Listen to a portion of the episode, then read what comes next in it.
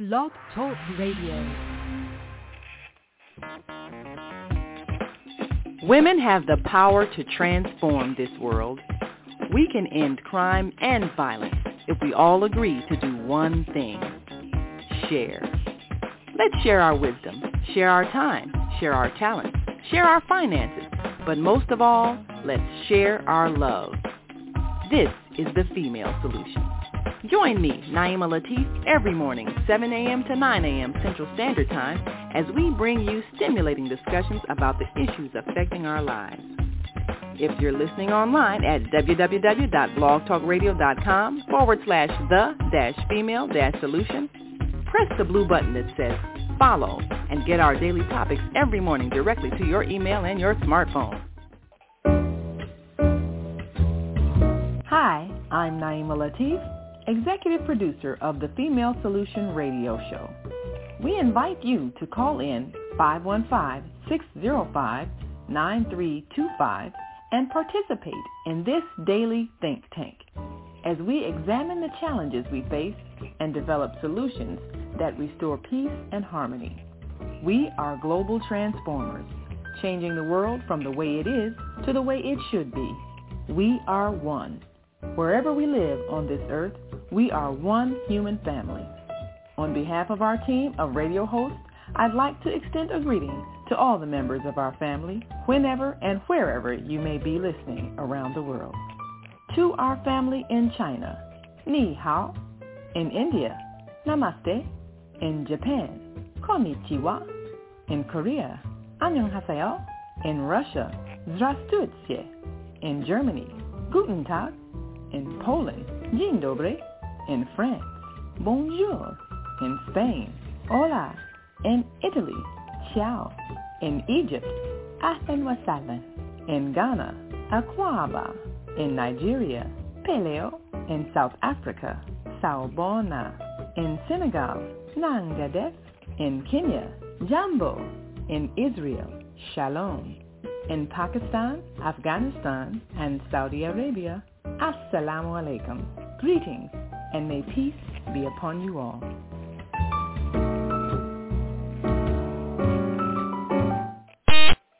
Grand Rising, and thank you all for joining us on this Wednesday edition of the Female Solution Global Radio TV show. I'm Naima Latif, and we're going to be joined by our co-host, Kareem Hamid, and you as we talk about how to teach our children gratitude. We'll be right back with our co-host and our American Muslim 360 family and all of you as we take a look at this heavily commercialized buying season. Many parents are feeling the pressure to come up with enough money to buy just the right gift so that their child will be satisfied and they can feel like they succeeded as parents. But truly, a few days after Christmas and you've gone through all that sacrifice, you notice that your child has already lost interest in that special toy they begged you to buy. And you're aggravated because they don't seem like they were grateful. Well, gratitude is a quality that must be taught by demonstration. So as we prepare to launch our New Earth Homeschool Academy, in which we're teaching a whole different set of values. Today we want to talk about how to teach your children gratitude. So we'll be right back after these brief messages, and we invite you to stick and stay. Don't stray away. And as always, we want you to give us a call, and that is 515 605 9325 and press 1 so that your number lights up on our switchboard and we know you have something valuable to share. We'll be right back, so stay with us. Hi, I'm Naima Latif, and if you're watching this, that means you're one of the 4.6 billion people from around the world who are using an electronic device to talk to people. In these times, people are using the internet to talk to everybody. Friends, neighbors, family members, coworkers. People are on their cell phones and computers all day long. Now, if you're in business, that is great news. That means you can sell your products and services all day long and never have to leave your home. All you need is a media connection, somebody to connect you to an audience. And that's why I'm talking to you today. We produce programs, and our audience members are people who Welcome shop. to Blog Talk Radio. They buy clothes, You'll be able to listen to food, beauty supplies, cleaning supplies, home repair, Maybe let it be transportation services, child care services. Whatever you're selling, they need somebody. intelligentsia. We're your media connection. Just follow this link. And Radio. tomorrow, you can sit back and Welcome to relax Blog at home Talk Radio. Please hold and you will be able to listen to the show. money. And we are back.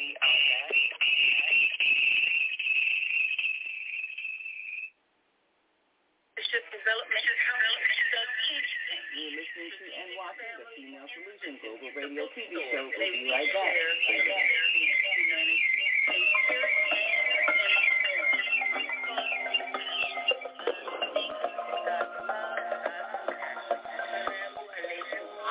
I'm Barbara. I'm Cheryl. And I'm Naima. We're three black moms. And in case you didn't notice the resemblance, we're also three sisters. We're going to be coming to you every week, sharing our successes and our mistakes as we navigate our lives as moms, wives, sisters, daughters, and of course, black women in today's world. We'll talk about it all. Race, politics, religion, economics, culture, and we'll take a look at everything from whether or not form of direct financial aid to students who qualify and are graduating from high school this year or current college students.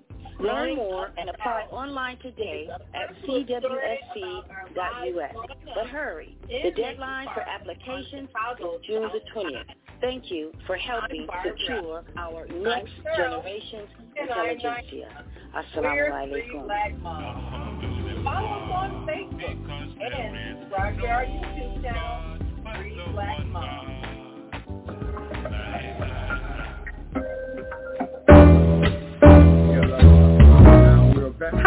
I'm Naima Latif. Join me and my co-host Kareem Hamid every Wednesday morning, 7 a.m. to 9 a.m. on the Female Solution Radio Show as we explore that relationship that is the foundation for our society, the relationship between men and women, husbands and wives. Join our discussion as we seek to repair broken family ties and rebuild our community. Listen online at www.blogtalkradio.com slash the-female-solution. Call in and comment 515-605-9325. Press 1 to speak to our host. Or you can join us live on Facebook at www.facebook.com slash the-female-solution. And we are back, and I believe we are joined with our co-host, Kareem Hamid, and our American Muslim 360 family on this wonderful Wednesday morning. Assalamu alaikum, Naima Wa-. Wa alaikum salam, Brother Kareem Hamid. We're so pleased to hear your voice today.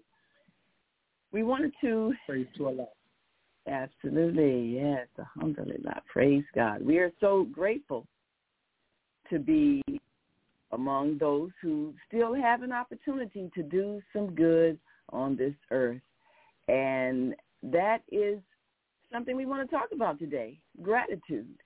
You know, in this extreme commercialized buying season, many parents are feeling the pressure to conform and to buy their children, their loved ones, their associates presents and to hope that their choices of gifts are acceptable. Otherwise, people may be disappointed and not show them love. so we find people under a lot of stress in what's supposed to be a joyful time in our lives of family gatherings and remembrances and so forth. But what we're really demonstrating to our children by our behavior is how to evaluate people and to value people according to the money they have or the things they give us. We teach this through our own example. And then we're upset when it's mirrored back to us by our children's ingratitude. So today we want to talk about the techniques of teaching gratitude because we're preparing to launch our New Earth Homeschool Academy online. It's a whole teaching mechanism for many different things, first beginning with the redirection of our thoughts.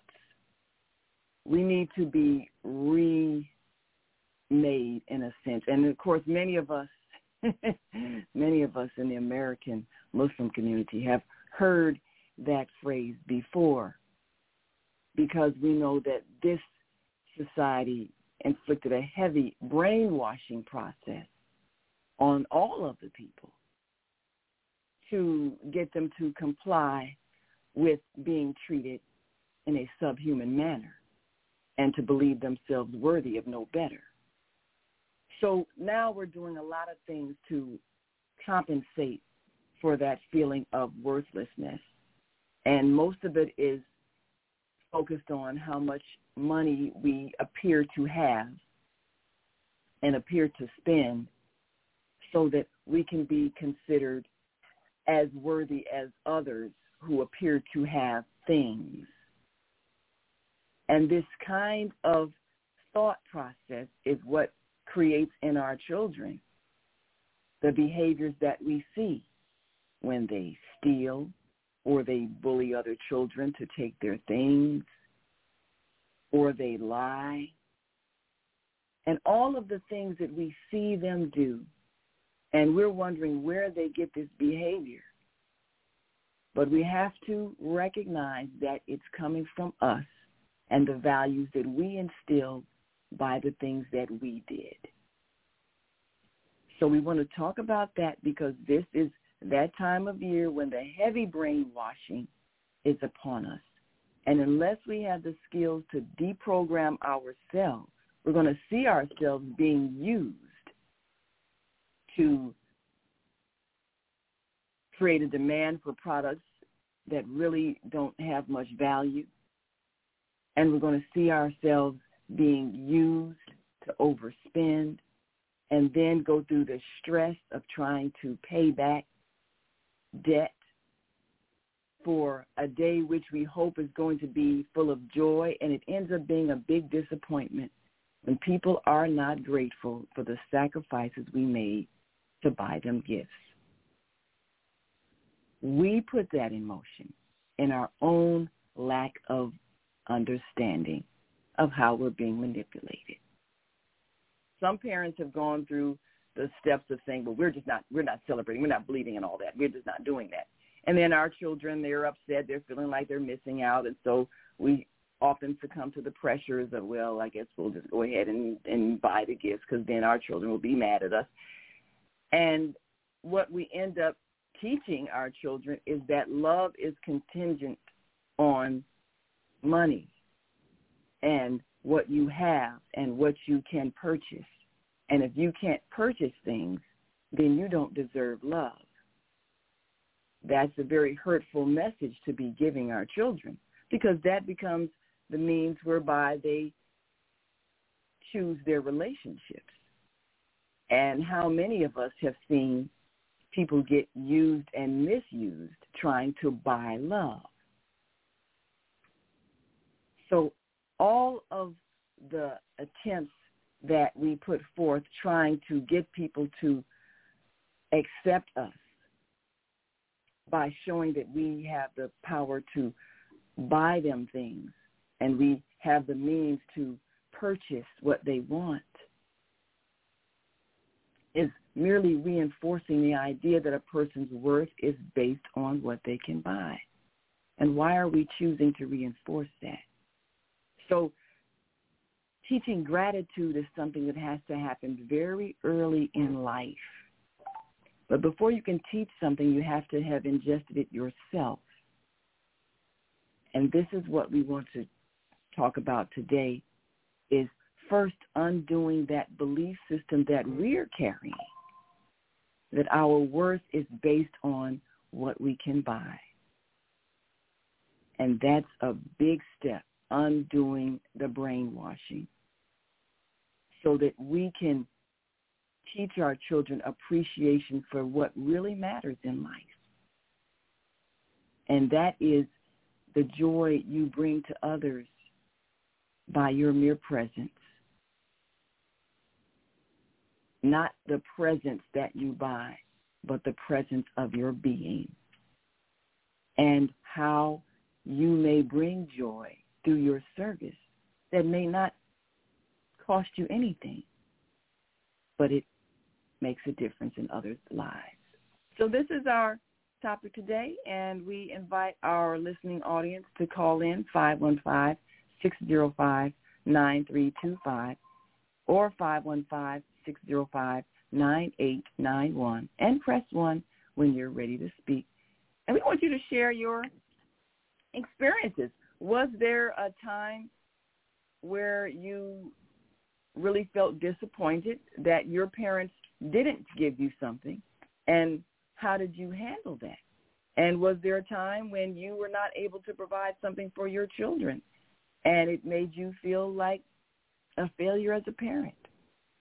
We want to talk about that today because we need to eradicate these experiences that are making us feel less than based on a commercialized holiday that has nothing to do with the love and the compassion of the one this holiday is supposed to be based upon.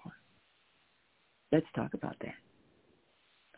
So, Kareem, your thoughts. What was your what was your childhood like during these times? Well, um, I was raised up. I believed in Santa Claus, mm-hmm. uh, uh, and uh, look forward to Christmas morning go in the living room and packages are up under the evergreen tree. Uh, and in my earliest thoughts, I was thinking to myself, he was here. Who was that he? The little fat white white man dressed in a red clothing with a long white beard that was was judging whether we were naughty or nice, that lived up in the cold regions of the North Pole. I believe that. Um,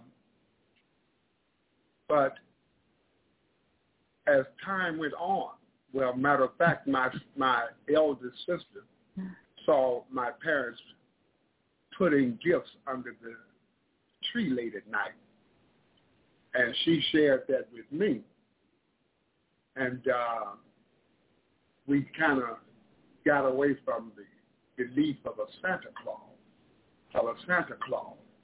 Uh, let me state that there is nothing wrong with giving gifts. There's nothing wrong with exchanging gifts. We as Muslims are encouraged to exchange and give gifts after the month of fast, the blessed month of Ramadan. We are to exchange gifts and be as kind as possible to our loved ones and everyone.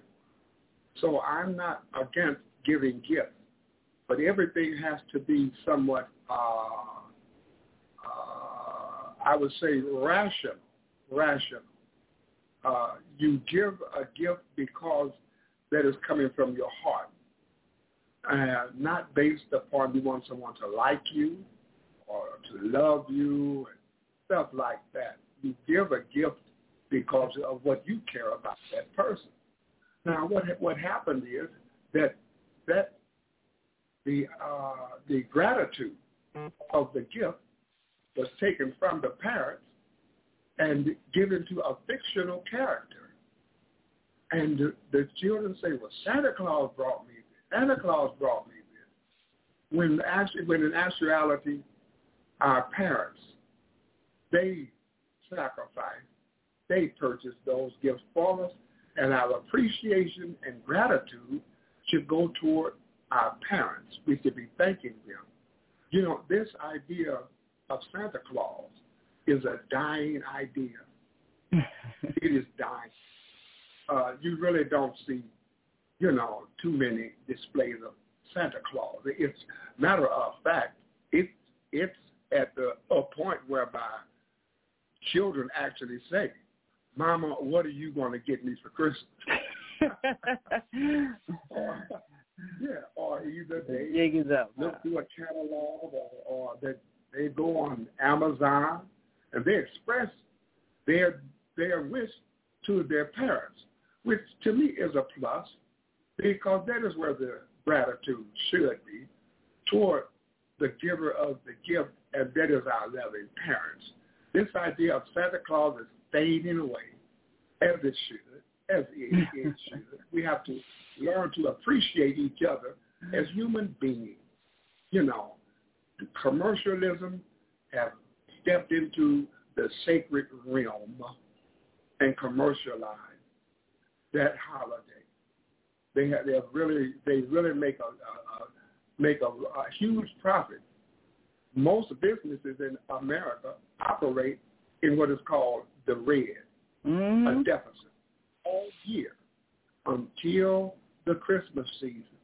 Then, then purchase, huge purchases are made, and that places them in the black. The black means profit, profitability. You know, there is a, a uh, Christmas song that uh, everyone sings, but it is loaded with messages. That the, the, the song Jingle Bell. Jingle bell, mm. jingle bell, jingle all the way. Oh, what fun it is to ride in a one-horse open sleigh. Now, Mm. there was a, a time, even in my life, where the cash registers, every time the cash register drawer opened, the, a bell would chime. That's right. A bell would chime. That's right. Right. And uh, jingle bells all the way. Oh, what fun it is to ride in a one-horse open sleigh. Why the one horse? The horse is seen as a spirited animal, as mm-hmm. a spirited animal. And we shall play on the, the emotional spirit, the emotional nature in the human being and somewhat rob them, empty their pockets.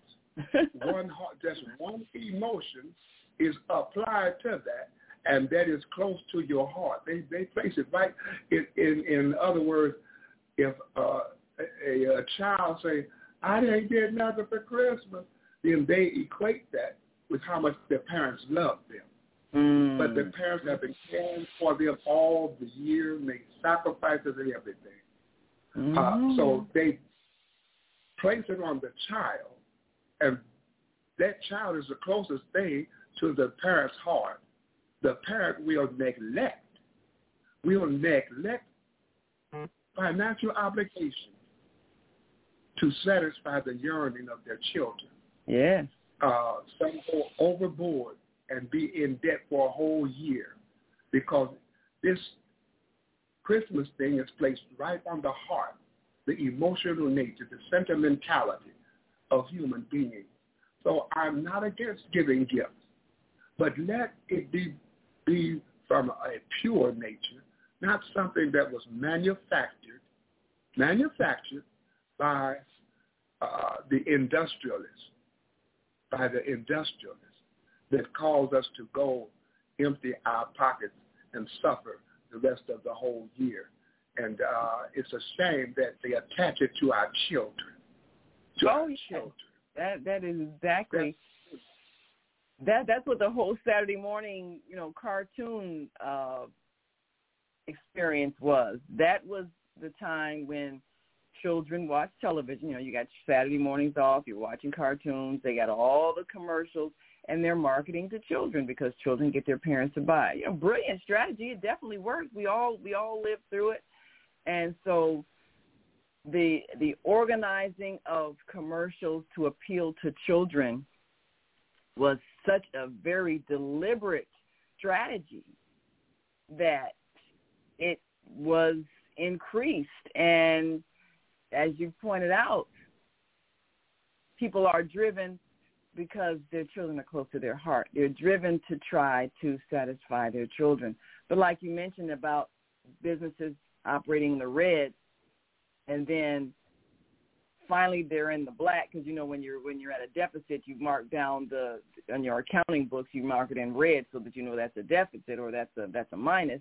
But then when it's a plus you mark it in black. So when you're finally making a profit and you're no longer in the red so to speak well then the numbers are in the black and hence there's black friday which is the day right after Thanksgiving when people start shopping for Christmas. And that's when the extreme buying season starts and businesses are now operating in the black. So that Friday after Thanksgiving is a very heavily marketed day. They've been organizing commercials and building up and building up. And as soon as you get done with your focus on Thanksgiving, now's the time to focus your attention on Christmas presents. And they have all kinds of sales and, and, and incentives for you to go out and shop on that Black Friday because all the businesses, like you say, they want those cash registers to ring, jingle bells, want them to ring as people purchase, and they're finally in the black.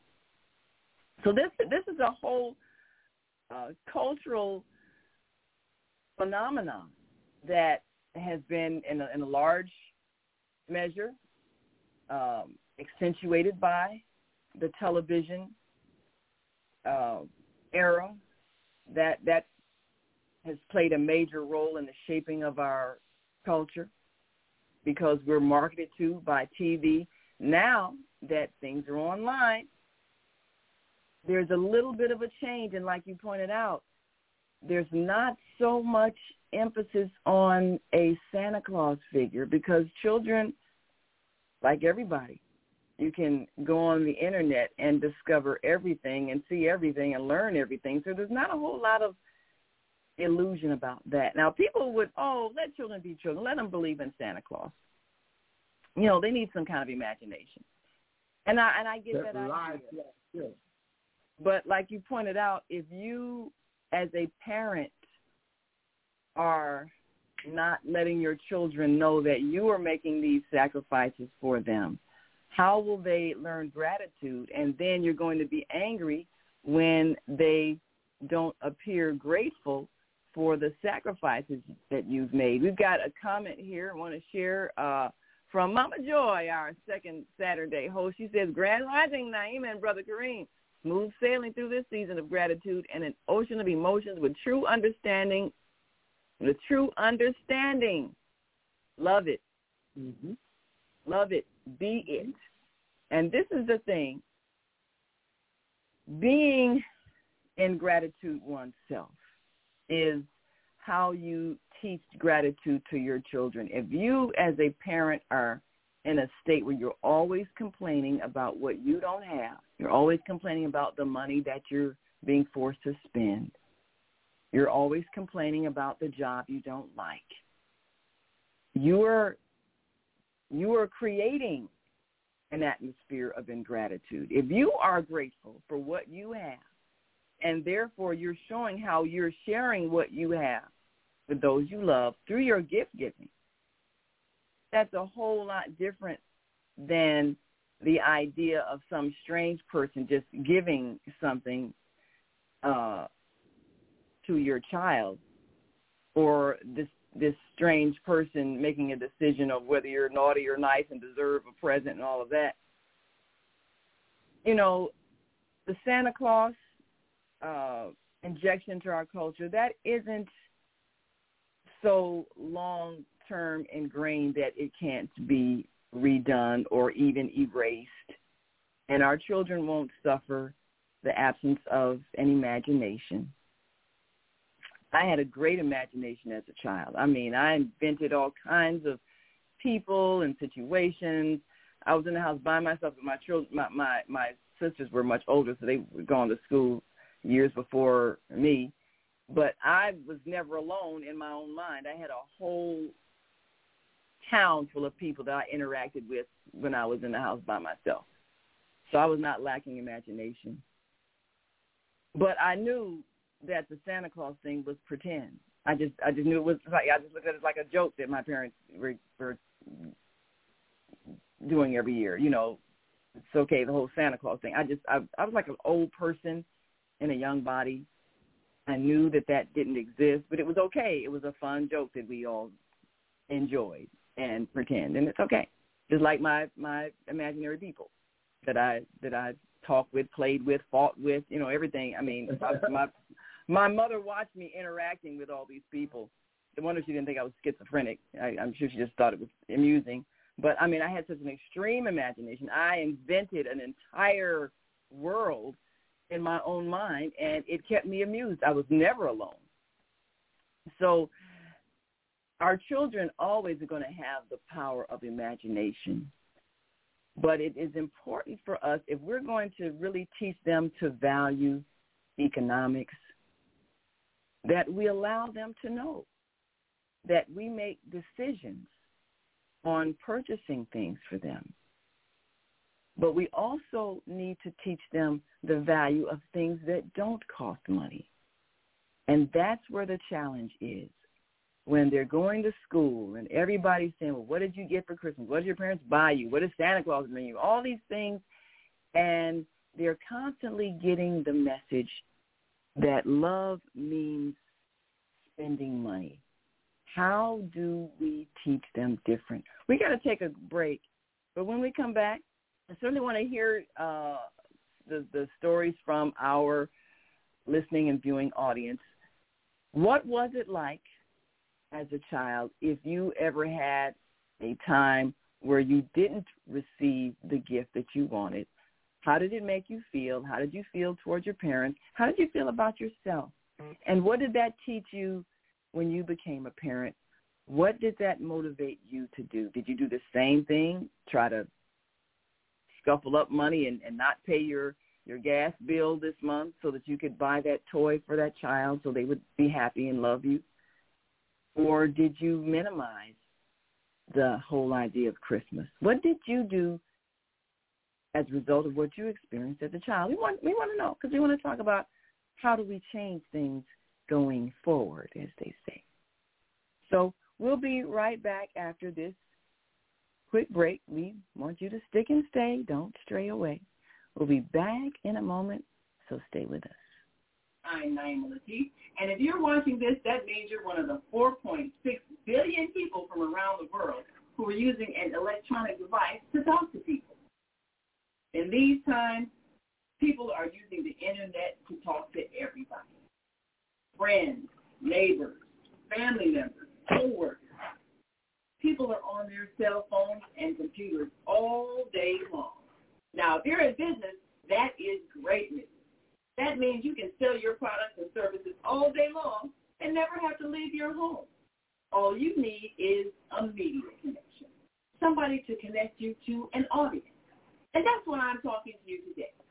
We produce programs, and our audience members are people who shop. They buy clothes, food, beauty supplies, cleaning supplies, home repair, transportation services, child care services. Whatever you're selling, they need to buy it. We're your media connection. Just follow this link, and tomorrow you can sit back and relax at home while your business is making you money.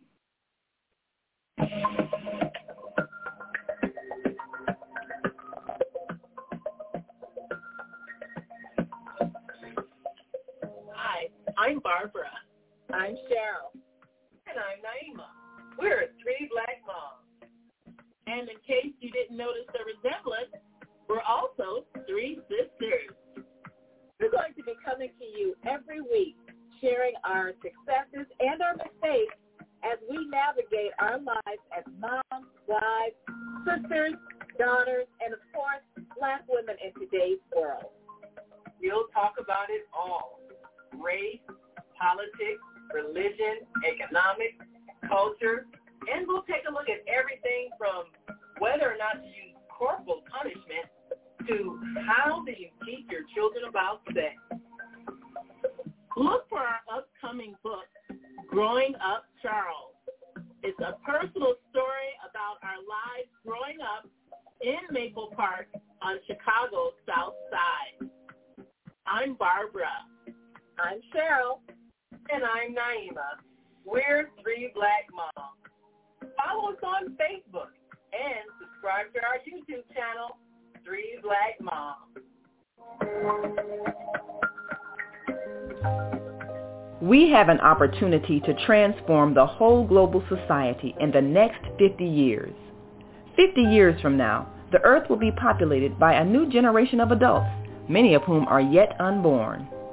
Our mission is to nurture them in childhood with love, guidance, and protection, and to raise them in healthy, happy families.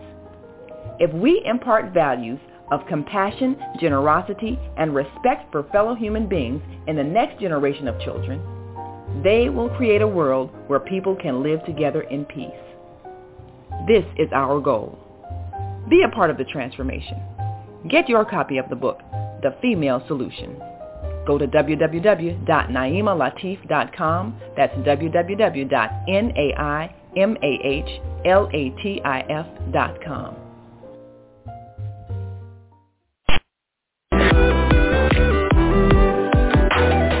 Tune in to Soulful Solutions with Dr. Debbie Green on Thursdays at 7 a.m. Central Standard Time and 8 a.m. Eastern Standard Time to hear great topics and stories on grief and turn it into victory. Join Dr. Debbie Green to listen to stories of triumph and learn how to overcome. You are not alone in your life, and there is hope in the darkest hour. This is your time to learn strategies and solutions to improve your life. It's your time. So join Dr. Debbie Green with Soulful Solutions and call in on Thursday at 7 a.m. Central Standard Time and 8 a.m. Eastern Standard Time at 515-605-9325 with comments and questions. Look to hear from you real soon.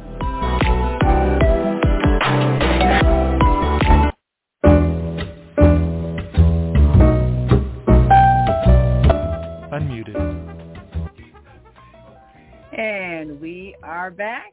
You're listening to and watching the Female Solution Global Radio TV show. I'm Naima Latif, and I'm so grateful to our team of hosts. We have some fabulous women who are every day teaching principles of higher consciousness. And I'm grateful because they come from the heart and they're sharing their experiences and their knowledge and their skills to help us to become the best version of ourselves. It's a wonderful thing when you are able through your own words and actions inspire the best in others. That's really what we're here to do.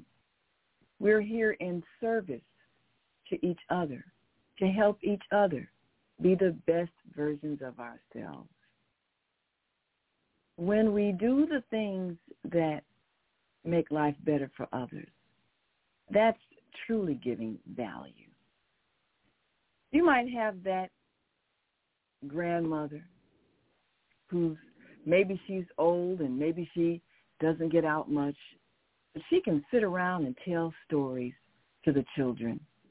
And she can recall things that really spark their imagination and give them a sense of history, one who actually lived through those momentous times. And she can talk about her childhood and what it was like and some of the experiences that she had.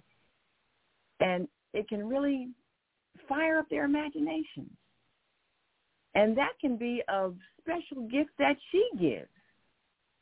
But what if your 80-year-old grandmother feels like she's got to somehow dig into her Social Security money and buy some expensive toy for the child and she's under stress because she's really not able to physically get out much and so she's got to try to get her money together and get somebody to go to the store and buy this thing so her grandchild will love her.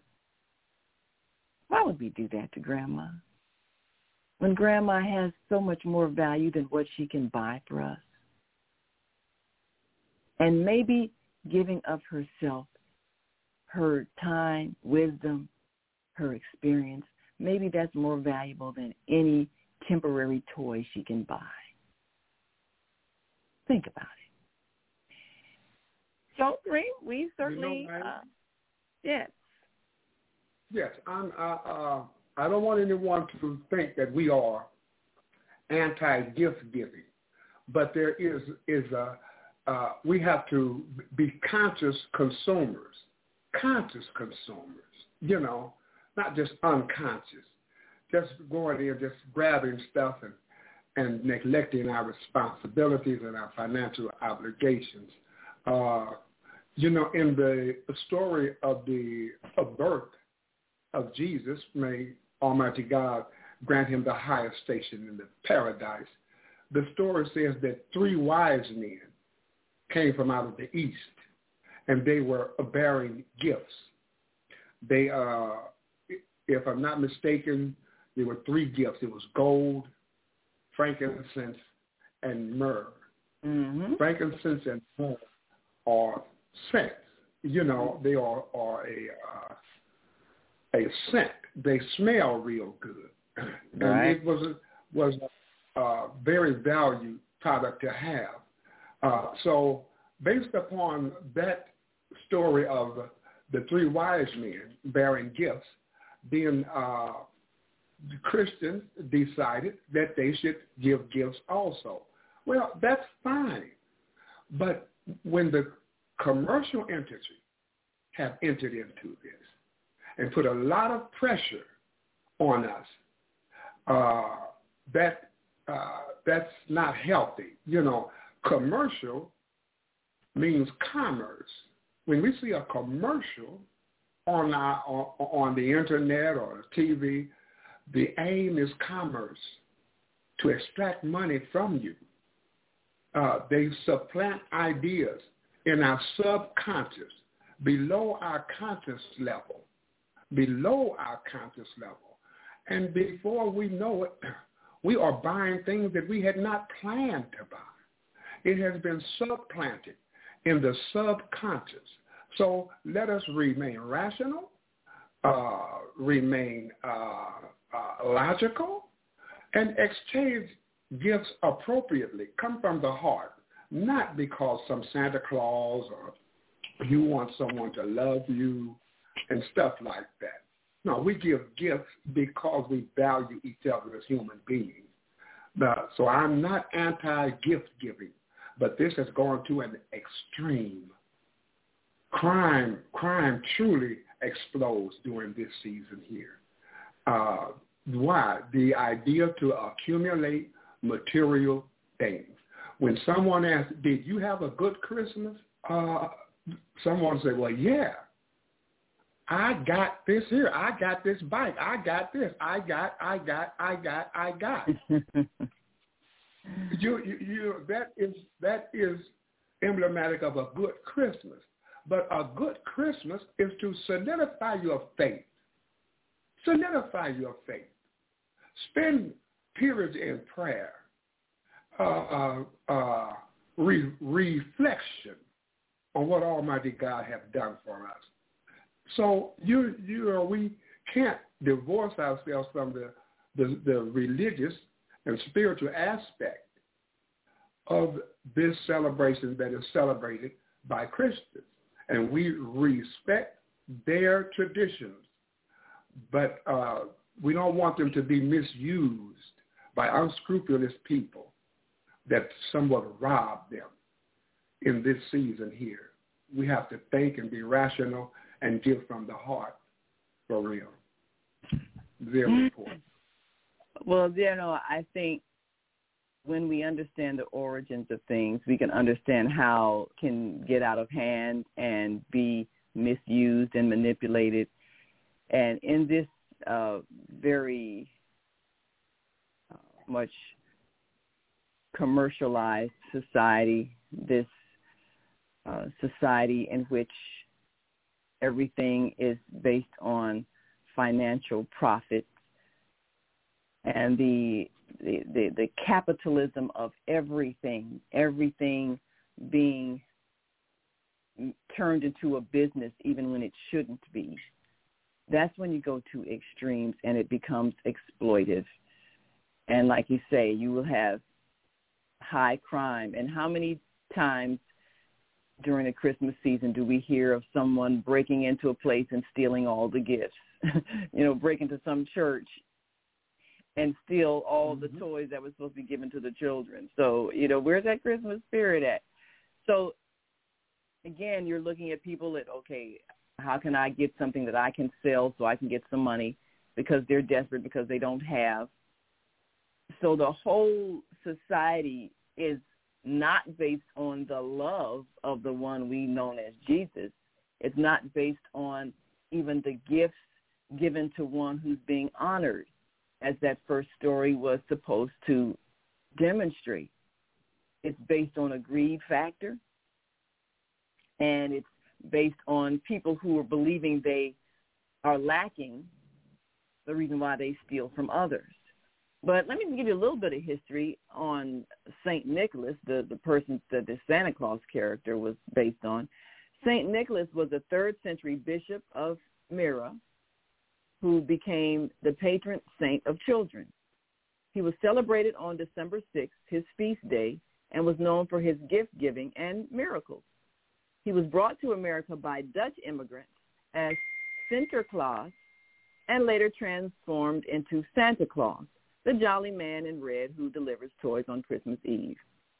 So incorporated some features of ancient European deities such as white beard and magical flight.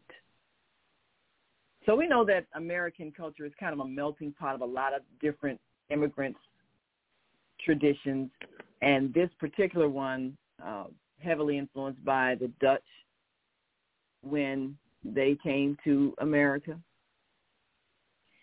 And we know this just a couple of centuries ago, so it's not like this is like thousands and thousands of years old. It's not. You're talking about the third century, first of all, someone who lived back then, and then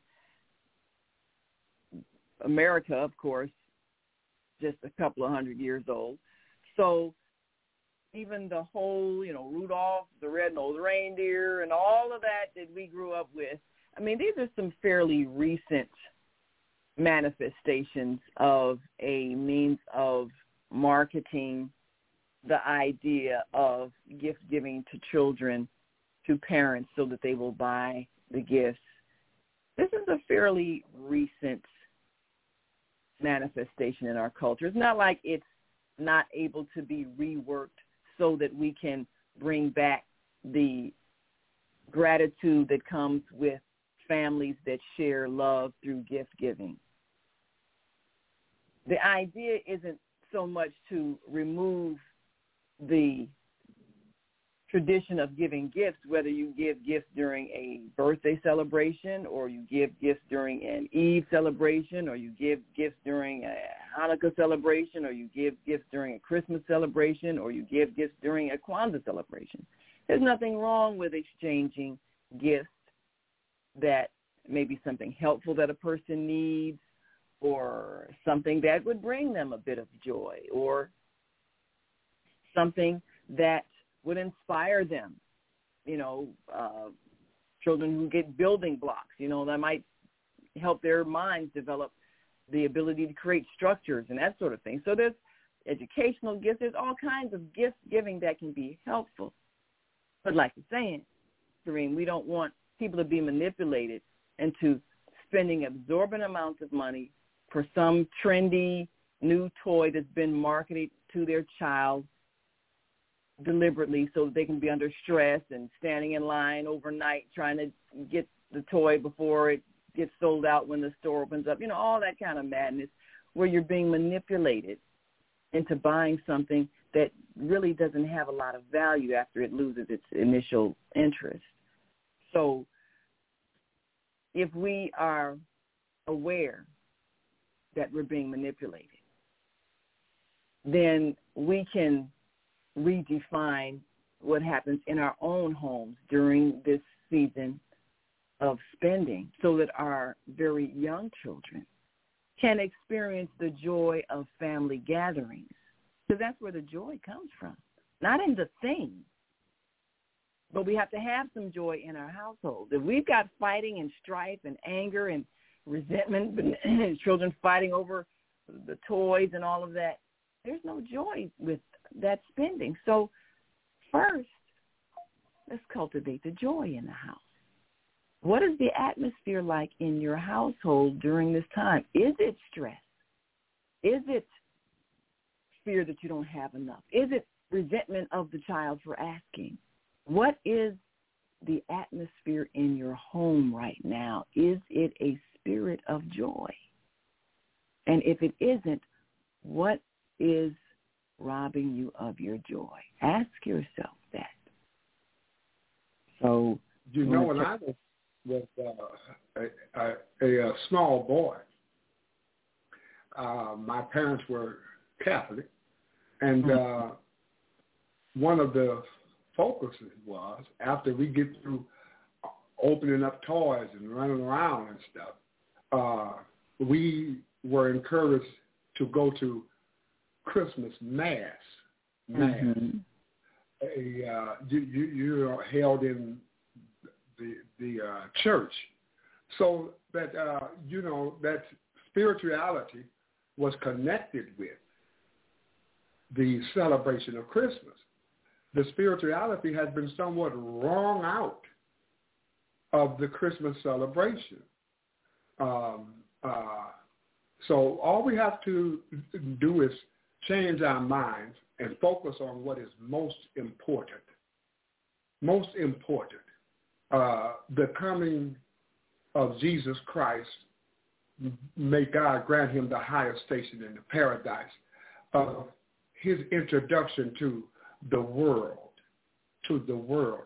I never see or have read anything whereby in, from a historical nor uh, religious or, or revelation where Jesus himself, we pray the prayers and the peace upon him, celebrated his so-called birthday. I don't find that. And I, I don't find that in uh, in scripture. Oh, you, you didn't read that uh, scripture where they where, where they had they brought the cake and the candles out and sang. You didn't read that scripture? no, nor the Christmas tree and all of that. There are there is uh, are uh, a scripture that forbids forbids the Christmas tree. It, it mentions the axeman goes out into the woods, cut the a tree, brings it in his home, affixes it where it can stand, and then place lights on it. Uh, that is a prohibition uh, that is a misdirected form of worship. Of is a misdirected form of worship. God discourages us for doing that. That tree becomes a symbol, a, a symbol of a, a uh, uh, almost worshiping that tree. The reason that they use the evergreen tree is because it stays green when other trees leaves have failed. So they began to worship life. What life? And this was symbolic of life, of life. So some of these customs come from pagan ideas. And uh, we need to purify our faith. Let's purify our faith. Let's get rid of these myths that have their roots in paganism and other forms. Let's work to purify our faith and purify our hearts. And then we won't be exploited, inshallah, God willing. So I'm, I'm not knocking the uh, the uh, uh, the sacred rights that Christians have, God says he has given each community their sacred rights. But if we don't use our intelligence, through those sacred rights, the enemy of mankind will exploit us and rob us of our potential, our wealth, the love, even the love of our children. So yes, we should give gifts out of appreciation, but let us be rational. Let us use our intelligence. You know, there's such thing as a household budget. As a household budget, can we really afford that? Will this place the household in dire straits? That is a priority that we have to consider in our consumer, in, in this explosion of consumerism, buying things that we really don't need, buying things that was just suggested to us, uh, and all of that. And I pray that we get, get a handle, get a handle on our religious expressions because they can go to an extreme and be a burden on the people. Yes, ma'am. Absolutely. If something mm-hmm. is a burden, then it's definitely not bringing you joy. Now, when we were growing up, we had one of those uh plastic, you know, assemble uh trees that was silver colored, you know, and that, and that was all part of the ritual, you know, putting up the tree and all that. And it was fun. Uh, mm-hmm. I'm grateful that we never killed a live tree in celebration of this holiday. No tree had to die so that we may decorate it and then watch it further die later on because we've chopped it down from its roots. So as we become more ecologically conscious, let's reconsider. And I understand that that in itself is a business, you know, growing trees yep. and then mm-hmm. selling them during this season. But it takes a whole lot longer for the tree to grow than it does to chop it down and provide oxygen so that we can breathe. So is it wise for us to ever kill a tree? I understand firewood. You know, we we've we've had fireplaces. You know, people keep warm with burning wood, and that's that's understandable. Even the trees understand that uh, they are providing a different kind of service when they're being burned for firewood. But is it Construction wise? Construction, yes, we build things out of wood. So trees do a wonderful service for us. Is killing a tree to decorate it a wise thing for us to do when we can, in fact, create artificial trees? If we just want the commerce of selling a symbol. And it's nothing wrong with symbols. But I would I would urge us to, as we grow in our consciousness, to rethink every tradition that we have that requires some plant life to be killed when the plant life is constantly purifying the air that we're polluting with our industry. So even the custom of giving flowers, say on a Mother's Day or a holiday. Maybe we can give the plant of flowers and it and allow it to keep growing in a pot with roots so it can, can continue to expel the freshening oxygen into the air that it does. Maybe rather than if you want to have a live tree, maybe you can start purchasing a tree in a big pot so that it can still be growing or still be alive afterwards. Maybe you can replant it back where it was or whatever the case may be. Because we have to start thinking in terms of all life and how all life is interconnected. And when we create customs that require something to die that was actually improving our lives, that's not wisdom. So yes, we've got this tradition with the pine trees, mm-hmm. and we've got a whole business of pine trees being sold during this year, just like we got a whole tradition of people slaughtering turkeys on Thanksgiving. A whole business of raising turkeys for slaughter. Now, of course, I'm a vegetarian, so I got a whole different view about eating live, you know, animals or whatever the case may be. But when you talk about extremes and you're raising animals and keeping them pinned up where they don't have a quality of life and you're not caring that they don't have a quality of life. You're not seeing them as living beings like yourself. Well, we have been through that as a people. Do we want to ever inflict that kind of pain and suffering on another being when it's not necessary? When there are other ways of eating, there's other ways of even raising animals that you may later consume their flesh. But why are they suffering through life?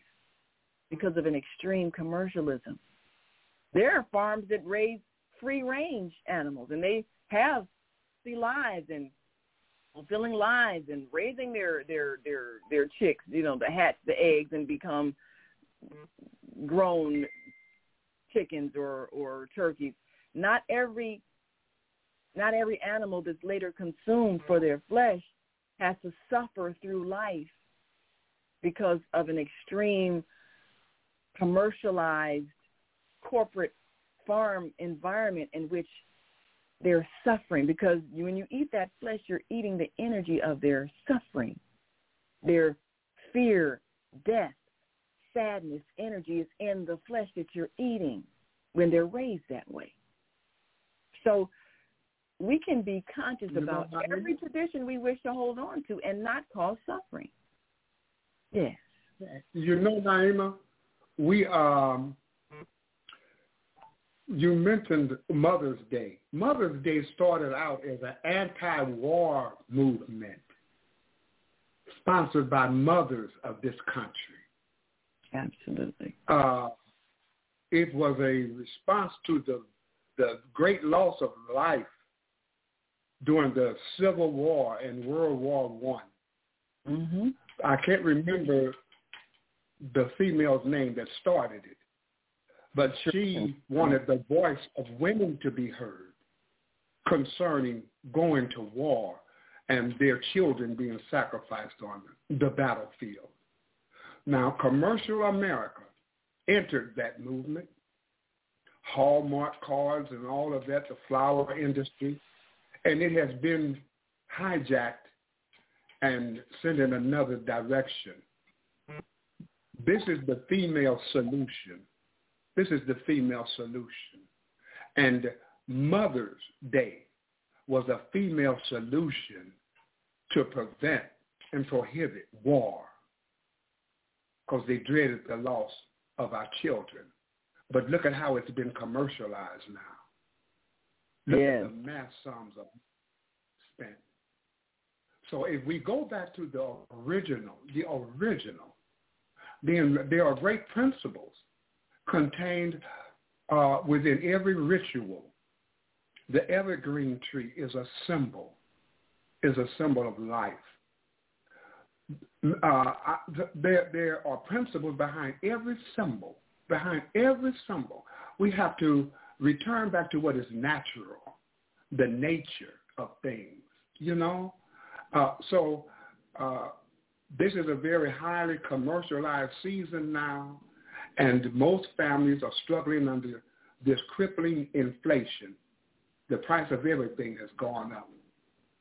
So I hope that that gives us pause, pause to stop and think, you know, and to love our children because they're our children, because they are, are dear to our heart and not tied to uh, to uh, something that happened 2,000 years ago.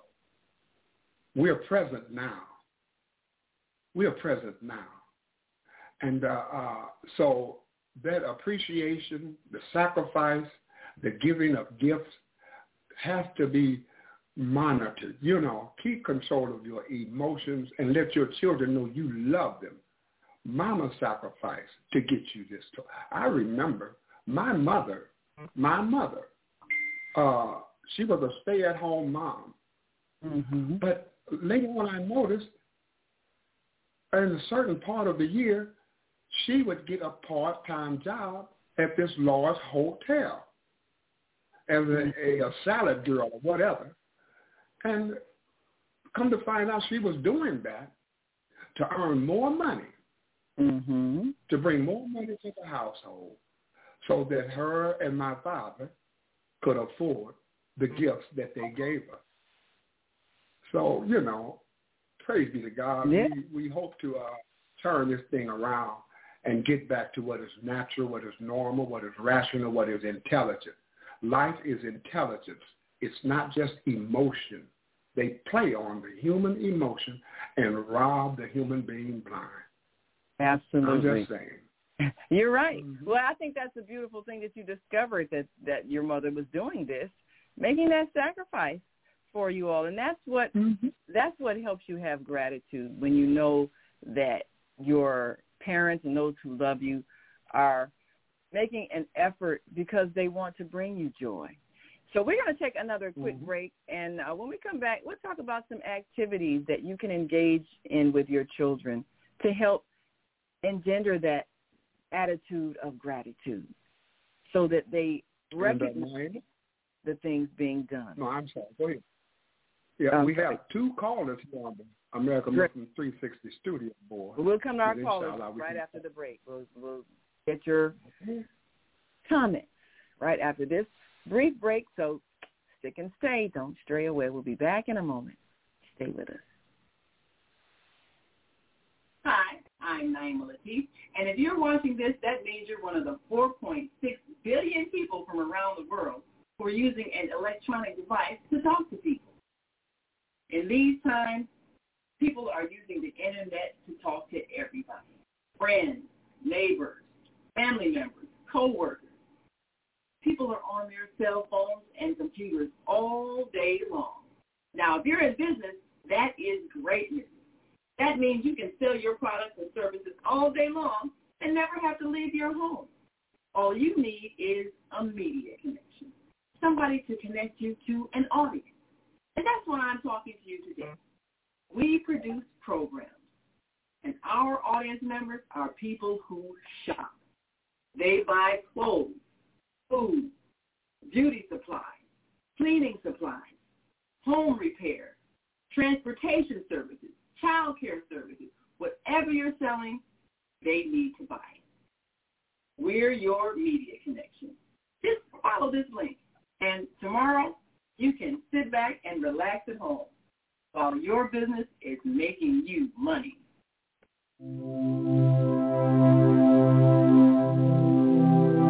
Do you want to live in a world without war? Join our global peace movement. Heavenly Culture World Peace Restoration of Light transcends culture, religion, ideology, and other boundaries to achieve peaceful harmony in the global society. HWPL is committed to bringing world peace and cessation of war through peaceful dialogue between religious groups. I am Director Shin-Suk Kim of the HWPL Chicago branch of North America. Join us for our next gathering. Call 773-580-1501 and be a part of the movement for world peace. Email us at chicagohwpl at gmail.com.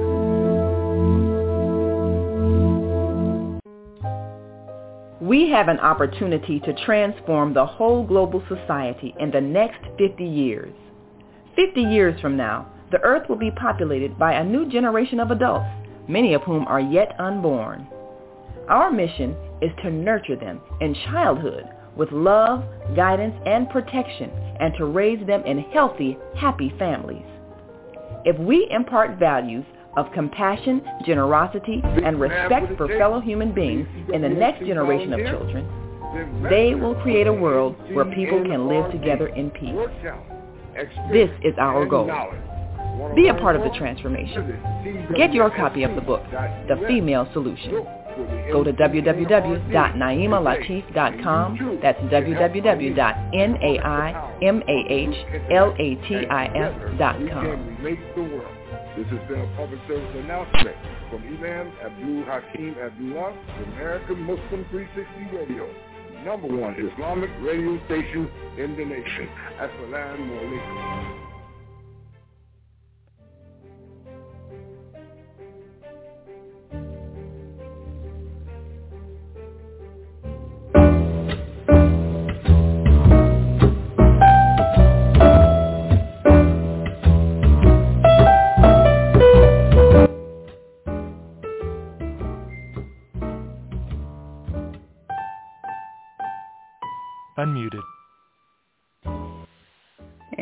We are back.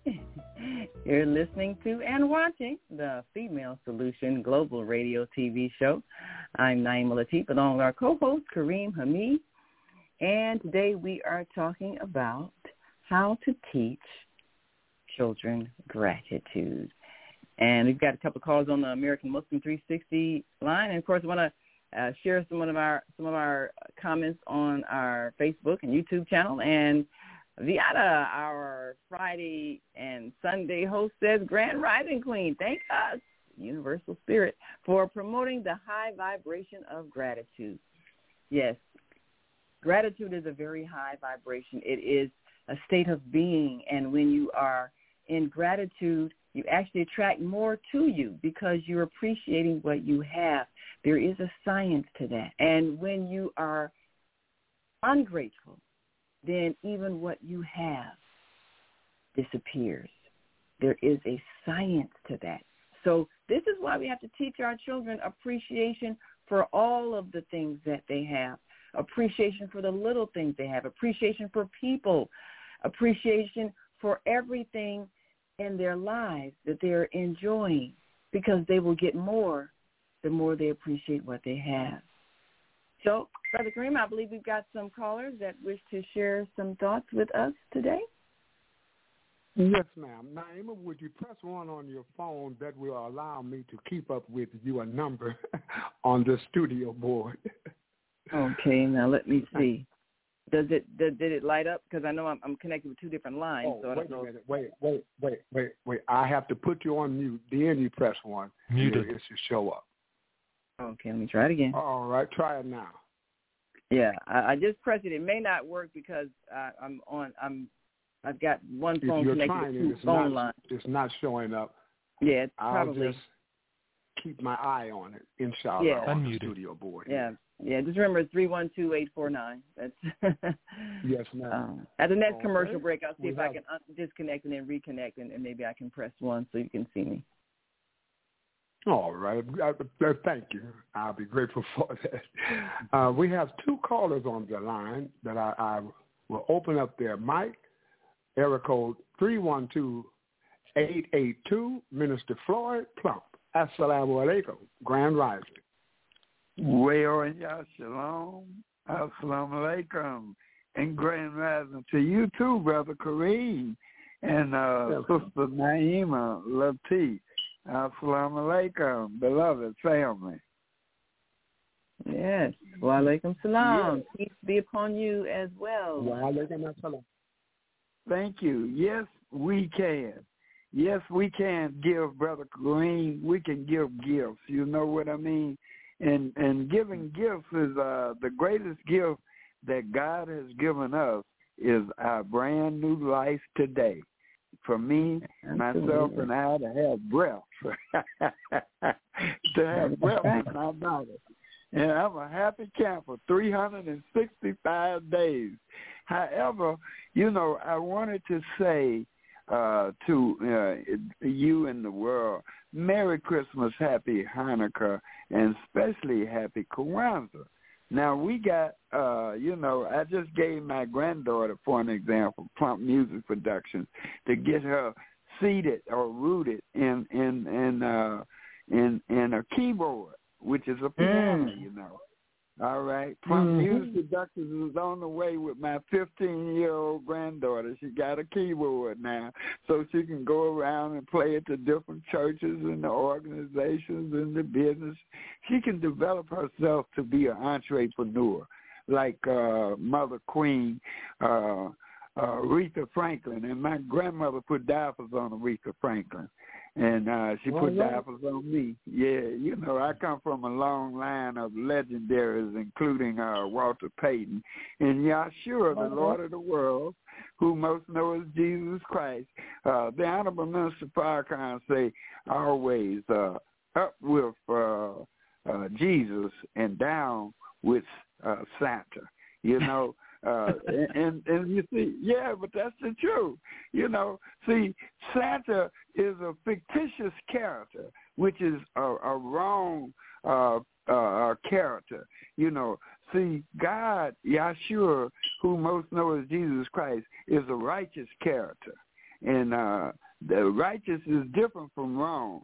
And and and and and righteous is always now and forever gonna be all right because God created Yahshua, who most know as Jesus, as the Lord of Lords, uh, King of Kings, and God of Gods, uh, from the Mother Mary. So we are celebrating every day in Kwanzaa, and I just want to share this thought that we're going to be having a uh, uh, the Harold Washington Foundation is going to be having a Kwanzaa celebration at 515 South Cottage Grove. It's going to be a rally, a press conference, and sure hope to see you there, Sister uh, Naima, and and a, and, a, and a raffle. And that's going to be on Sunday, December the 27th, from 2:30 to 4:30 at 3515 South Cottage Grove. And we're going to be uh, doing Team 23, which is also including uh, the Female Solution and Men on a Mission. You know, I'm one of the men on a mission. And for more information, brothers and sisters can call me at 312-882-5935. And let's get rid of the jive. Let's get rid of, see, the, one of the greatest things I think, uh, the greatest lies that America and the world portrayed was that uh, uh, Jesus Christ was a was, was a white man, and that's not true. Uh, Jesus Christ is, comes from the African motherland, and he's a black man. And, and uh, uh, I thank God for uh, the fact that uh, I was born black. and I love you all. Keep up the good work, and uh, may Yahshua, uh, the Lord of the world, who most know as Jesus Christ, uh, in in the in in, uh, in the in the uh, godlike uh, uh, opportunity of unlimited, unstoppable in the universe, Allah Ya Akbar.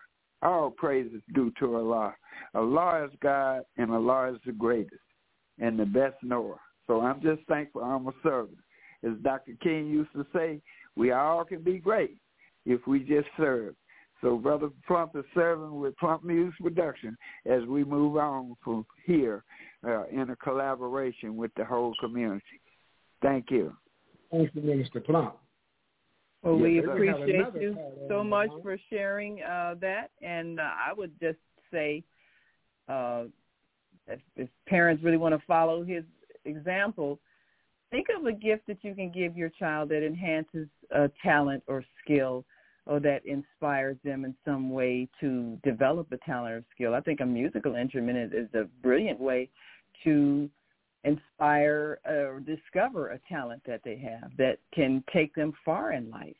I've known people who got a you know sewing machine and became a great designer, or got a piano, became a great poser, uh, you know, got a horn and, and became a great musician. You know, people who get things that can actually create to help them in their creative process. I've known parents give a, a child a you know, a set of building blocks and the person becomes an architect designing great buildings. So if you're going to uh, think of what can enhance your child's life, think of something that can inspire their imagination and their creativity, something that that will bring something out in them, because that's that's a gift that will give back to them. So thank you, Minister Plump. We appreciate your sharing that. And uh, your next caller? Okay. Area code 314-540. Welcome to the Female Solution. Please state your name and where you're calling from, please.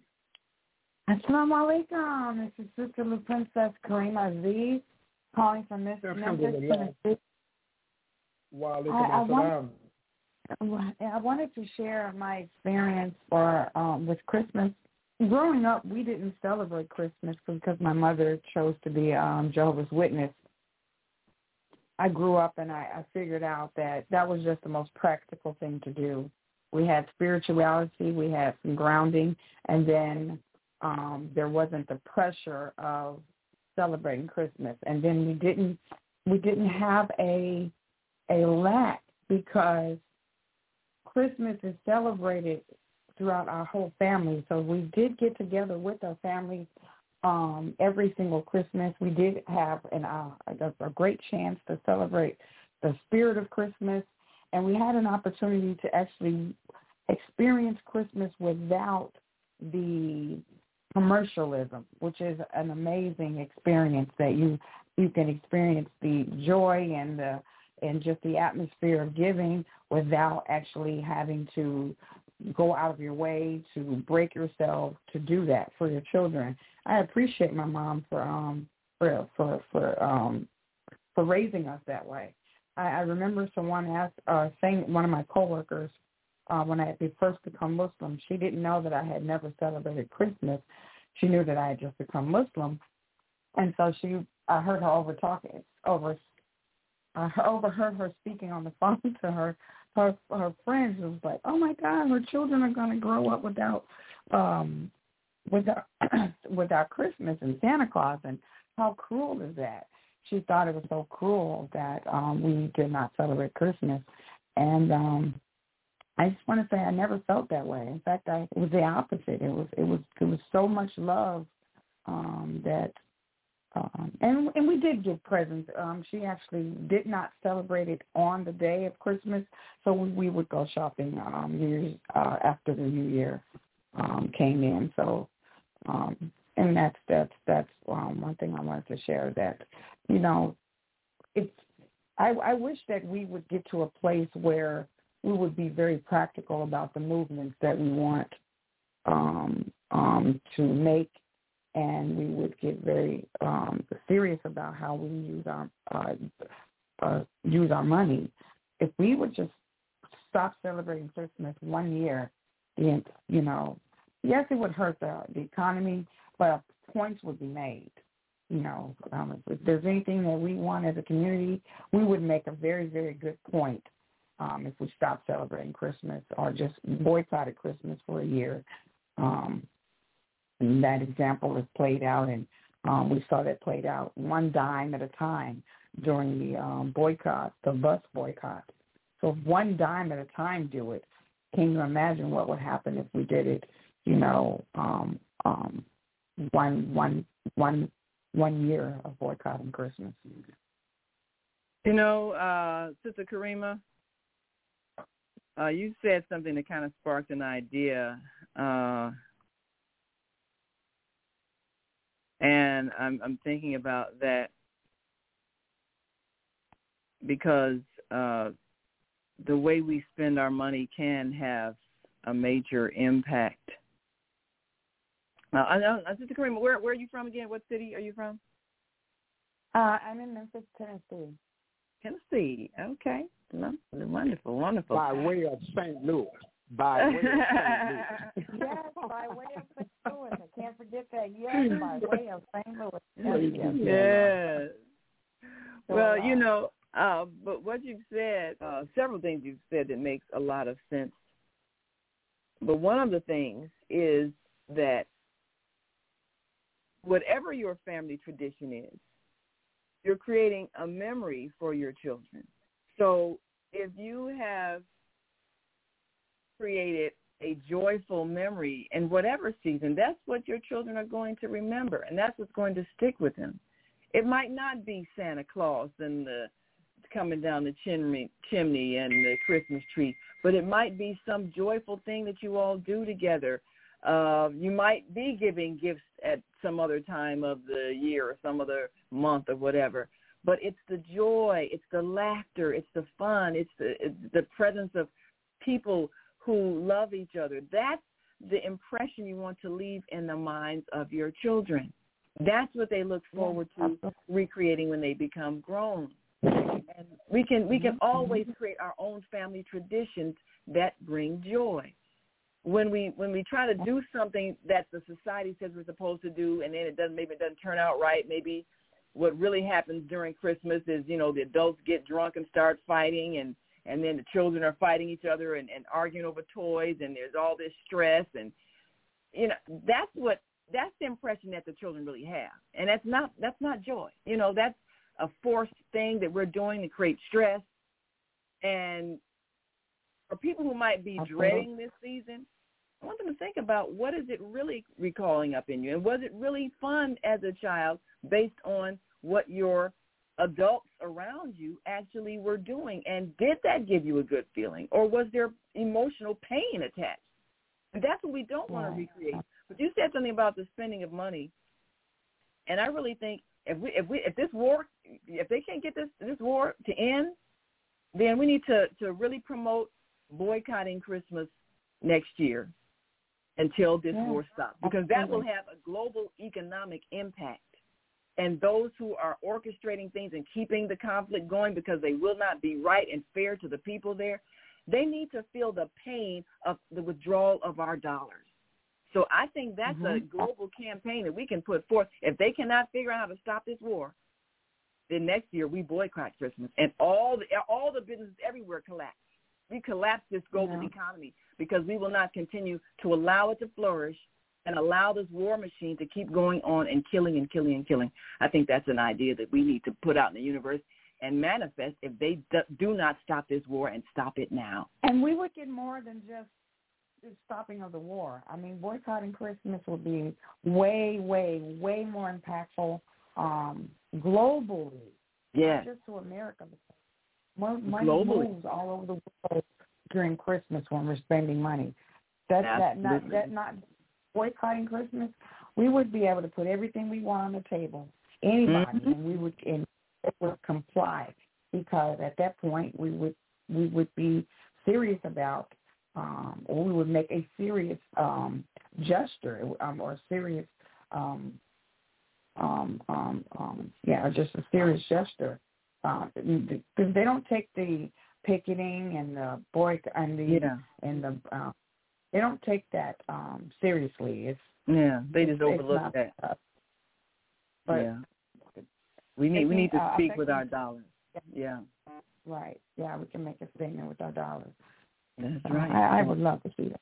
well, I'm, I'm certainly willing to put that idea out there and, and, and let it catch fire and let it spread because like we talked about the Black Friday, the, the business community globally depends on our spending during this season, many of them to finally see a profit from that whole year of operating in a deficit. What about if we bankrupt you because we are tired of this war? And if the political Uh-huh. leaders do not listen and arrange for what is right and just for those people who are suffering. And and all the wars, every war, whether it's Ukraine and and and Russia, whether it's, it's, it's Israel and Palestine, everywhere where war is being financed by these governments, if nobody has any money, the war will stop, and we can make it Right. happen. So that's that's Right. our campaign. Yes, sir. Yeah, I have I have joined a uh, group that is encouraging divestment from the arms dealers. If your pensions or whatever is uh, is connected with Northrop Grumman and all of these other large arms dealers, there's a movement to divest. Not you, Mm. you know. Uh, so and this is uh, a national movement and hopefully it will grow universally, internationally, because they are using our tax dollars to kill other human beings. Uh, let me say this to my Christian brothers: uh, this this so-called war that, that is be, be, being uh, heaped on the Palestinian people. This is not a religious war. Religion has nothing to do with that. Matter of fact, they have occupied Bethlehem, the birthplace Mm-hmm. Uh, the Church of the Holy Sepulchre, uh, where it is believed that Jesus Christ was buried. Uh, they have occupied that. That they they have defamed that. And let me state to my Christian brethren, it is a family of Muslims that holds the key to the Holy Sepulchre. I believe mm. it's been over 700 years, and it's passed mm. on down the family line. So let us mm. not be swayed into some type of religious war. Zionism is not religion. Zionism is racism and apartheid. That is what it is. So and, and uh, I, I, I would like, right there. I, I would wanted to, if I may speak to that. It's it's dis, very disheartening um, to hear anyone say, "What side are you on?" There's no side here. There's no mm-hmm. side to be on. It's there's no side. I don't even get that. I stand with Israel. I stand with Palestine. I stand with human life and justice. This is, I mean, there's, I, it doesn't make sense to me that those that are quote unquote standing with Israel would would stand with Israel or the Zionists based on the reasoning that they're using for uh, removing those people from their land. It's it's it's it's it's dirt. Pick another place. Um, I, I I I just can't get my head around that. Um, and it, and as they say, where I come from, they're playing in our face. And this isn't this isn't just a Palestinian issue. This is an issue. Uh, um, of, of, this is a human issue, and it it's not going to be limited to Palestine. We know this. No, it is global. It is global. Most, most definitely. Uh, what is occurring in the Democratic Republic of Congo are the uh, materialists taking advantage of a, a poor, subjected people. Uh, you know, there's only one spot on the earth whereby cobalt is present. Cobalt is a necessary ingredient for running these high-tech computers, cell phones, you name it. But they are using slave labor, slave labor to extract. I'm, I'm talking about digging with their hands, children, the poor. So uh, this greed movement, this greed movement mm. is universal. That's all yeah. it is, greed and not being willing to share. Uh, let me share one more thing, then I, will stop. Um, Ethiopia and Eritrea are on the verge of entering war. Uh, mm. Ethiopia is a landlocked country, and it has no access to the uh, sea, to ports. Eritrea is charging huge sums, huge sums for goods to pass through their country into the Democratic Republic of Congo. So th- this is getting ready to be, be a massive, a massive uh, movement of people, a massive movement of refugees, people that lost their homes. That, that's, you know, so what we're speaking to here, it's a mindset that is universal, that is universal and we are we have been the we have we we have been the victims of universal yeah. greed of universal greed so uh naima says in her statement if we just be willing to share that mm-hmm. will it that is. will definitely solve a lot of these problems that's it that's so all anyway yes um, well we we definitely appreciate uh, we we appreciate that insight about about those other places that are also in trouble. And it's a it's a global condition, as you've reiterated, where we have simply not learned to share. We got to take one last break. When we come back, I want to expound on that a bit. Of course, and any other callers that are on the line, feel free to press one. Because it's the attitude of gratitude that enables people to share. And that's something that has to be taught in childhood. by the demonstration of parents. So if this season is supposed to be about the sharing of love, then let's make it be about that and remove mm-hmm. the commercialism that creates the selfishness that we're seeing in these acts of war. So we'll talk about that when we come back. And if you're listening online and want to join this conversation, give us a call, 515-605-9325, and press 1 when you're ready to speak. We'll open your mic and get your thoughts. And we'll be right back after this quick break. So stick and stay. Don't stray away. Be right back. Stay with us. Hi, I'm Naima Latif. And if you're watching this, that means you're one of the 4.6 billion people from around the world who are using an electronic device to talk to people.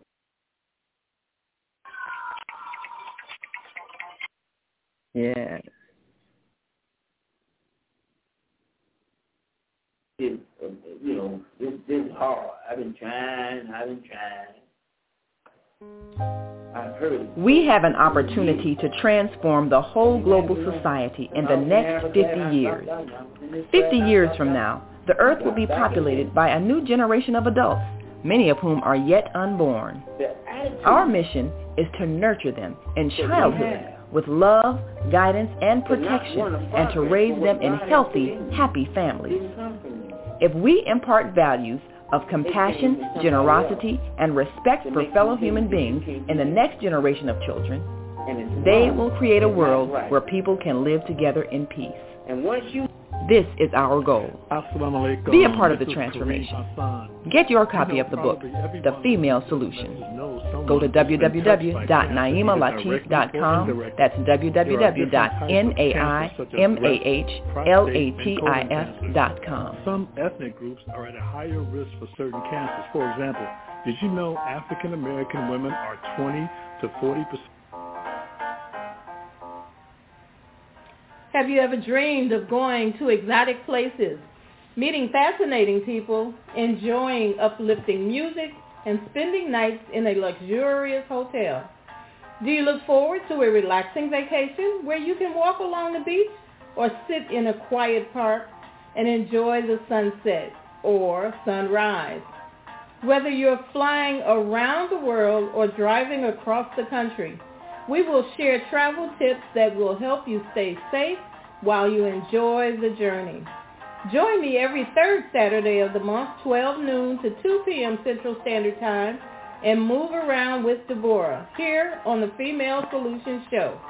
Call in and comment 515-605-9325 and press 1 to speak.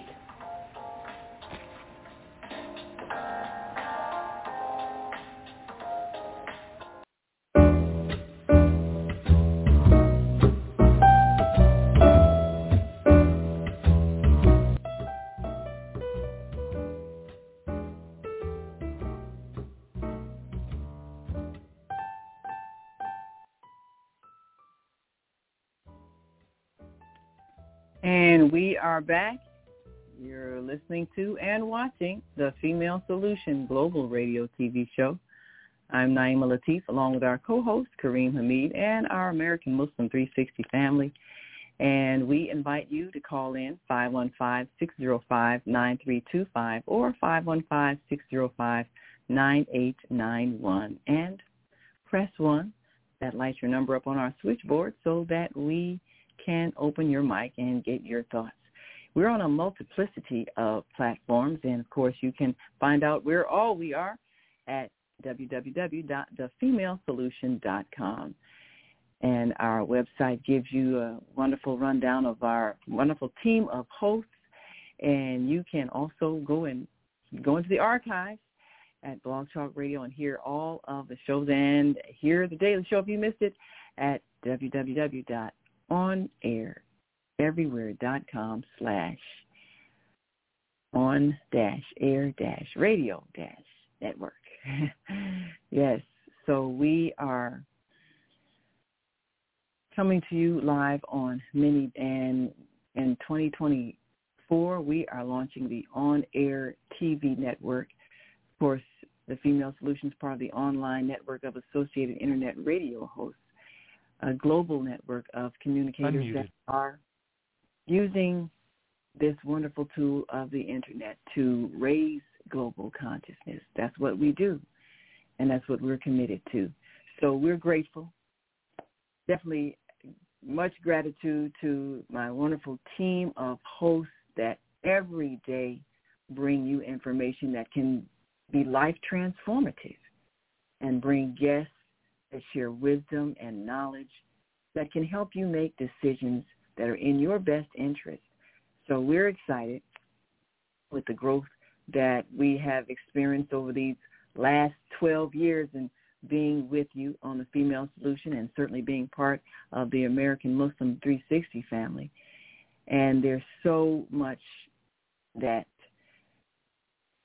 our listeners and viewers have shared. So we want to continue with the vision of transforming the world. And this is a season that can really be transformative if we take it in the spirit it's meant to be and not the spirit that has been distorted to be, which is one of extreme commercialism. I remember growing up as a child watching a Charlie Brown Christmas, which was always out. You know, at the end of the of the, of the cartoon, I'm always in tears when you know he fixes up the little pitiful looking little tree and everything, and you know, just trying to understand what the real spirit of Christmas was about. You know, I'm a crier. I cry over everything, but. uh that was a way to really help children understand that it's not about the presents and the you know the commercialism and all that. It's about the love, and it's about the love that people often don't get that need. So we've got a call on the line, uh, and we've got a couple of callers on the line, and I'll open your mics. Just want to say one quick thing before I go to uh, eight seven two three hundred and then three one two six three two six three two. I think you were first, and then we go to the second one. Uh, but if you really want to feel the spirit of this season and exemplify it in your behavior, do something for someone who can't do for themselves.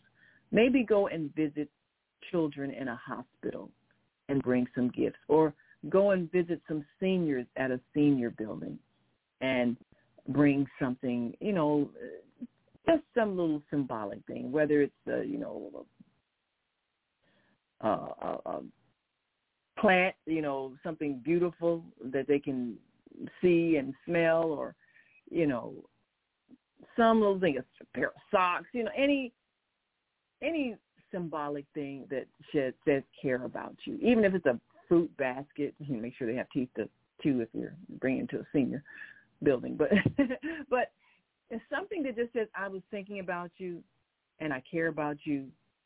You matter to me. Do something for somebody. Go serve dinner at a, a soup kitchen or something. Do something selfless. Take some hats and gloves out to some homeless people if, if it's cold where you live and just pass them out because they're gonna they're gonna need those things if they don't have socks. You know, bring them some socks that don't have holes in them. You know, do something for someone that can't do something back for you. Totally selfless act, and watch the joy inside of you increase. I used to take my daughter with me when we would give out sandwiches to the the homeless, or we would give out clothing to the homeless.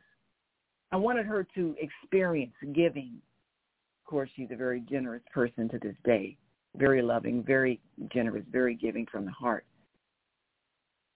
Instill that in your children by taking them with you when you do something charitable. And don't treat people badly that you're giving charity to. Treat them with kindness. Treat them with, with love and honor and, and respect. And let your children see that because that is what will stick with them in terms of what the spirit of this season is about. So, uh, Kareem, before I, I take these calls, I want to make sure you have any, any more callers on your switchboard. I see none at this time. Okay, Uh, area that's code. It. I'm- All right, well, three one two six three two. Your mic is open. Admiral Nelson Day.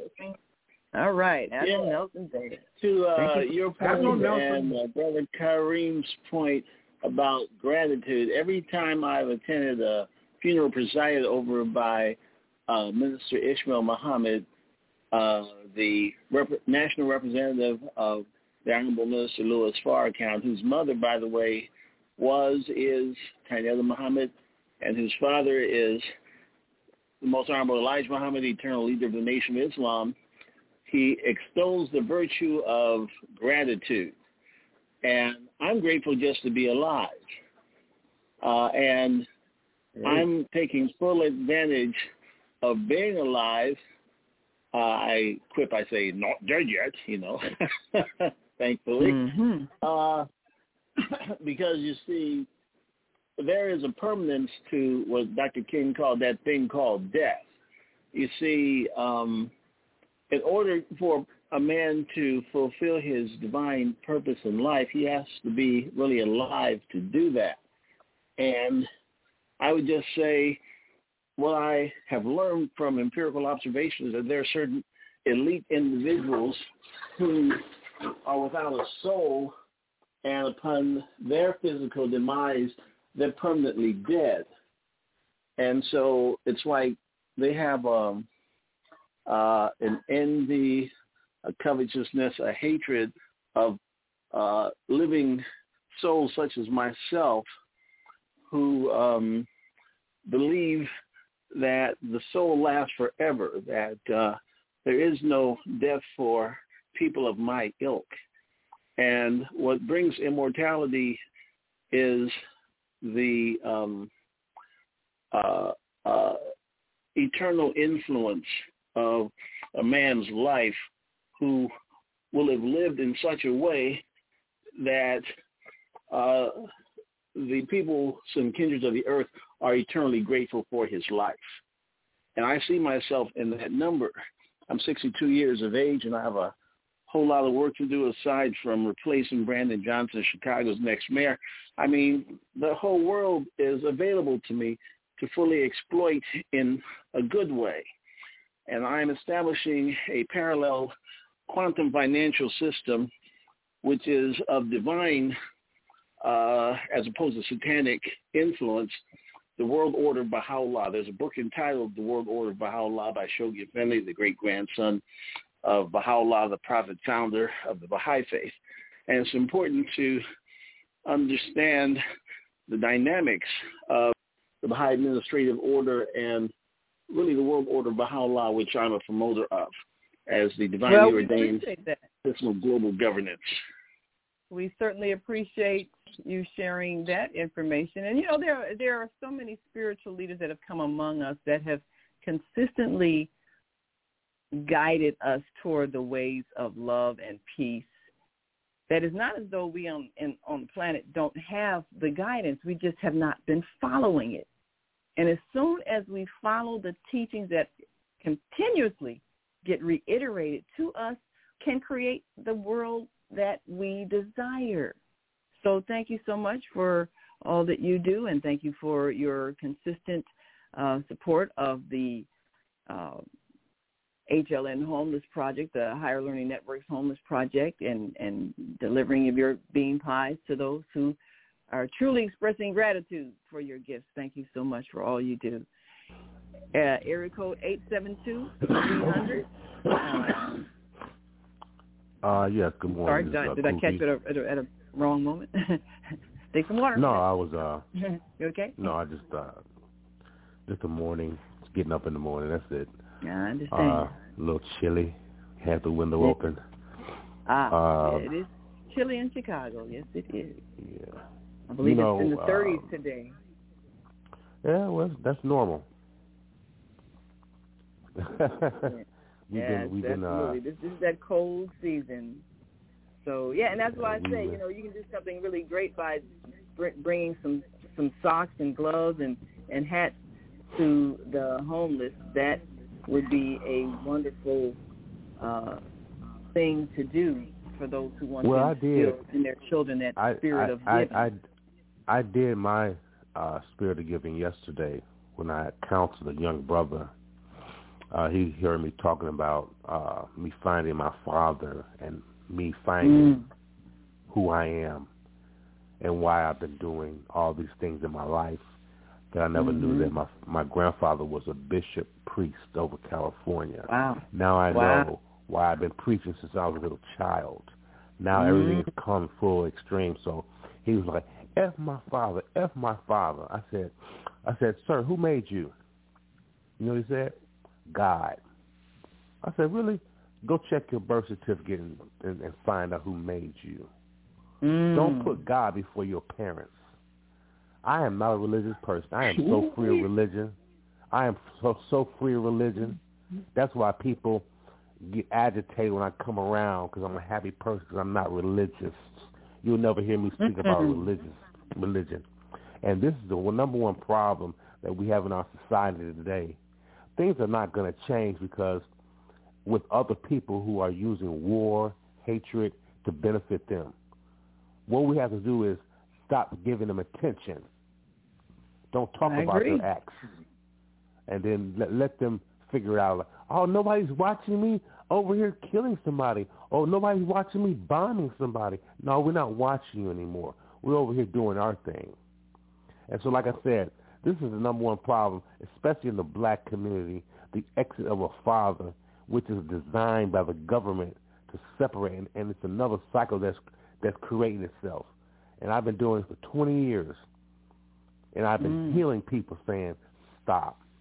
You're putting that child through a whole life of frustration. Yeah. So that's my Well, you know- that's my giving. That's my giving for the season, and not just for a season, for a that. lifetime. Absolutely. Well, Yeah. we appreciate that, and thank you so much for sharing that. And I urge urge all families to focus more on healing the family rifts and in your own households where you have the power to change things. So thank you so much for sharing what you do, and we all have the power to do the same, especially to put our attention on the positive and take it off of the misbehavior so that we can actually feel gratitude for the good things that are happening. Thank you so much. Area code 706-202.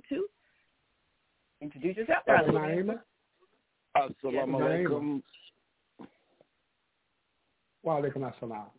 Uh, I must speak to uh, that we, our parents are, are the avenue that uh, we are birthed through their system.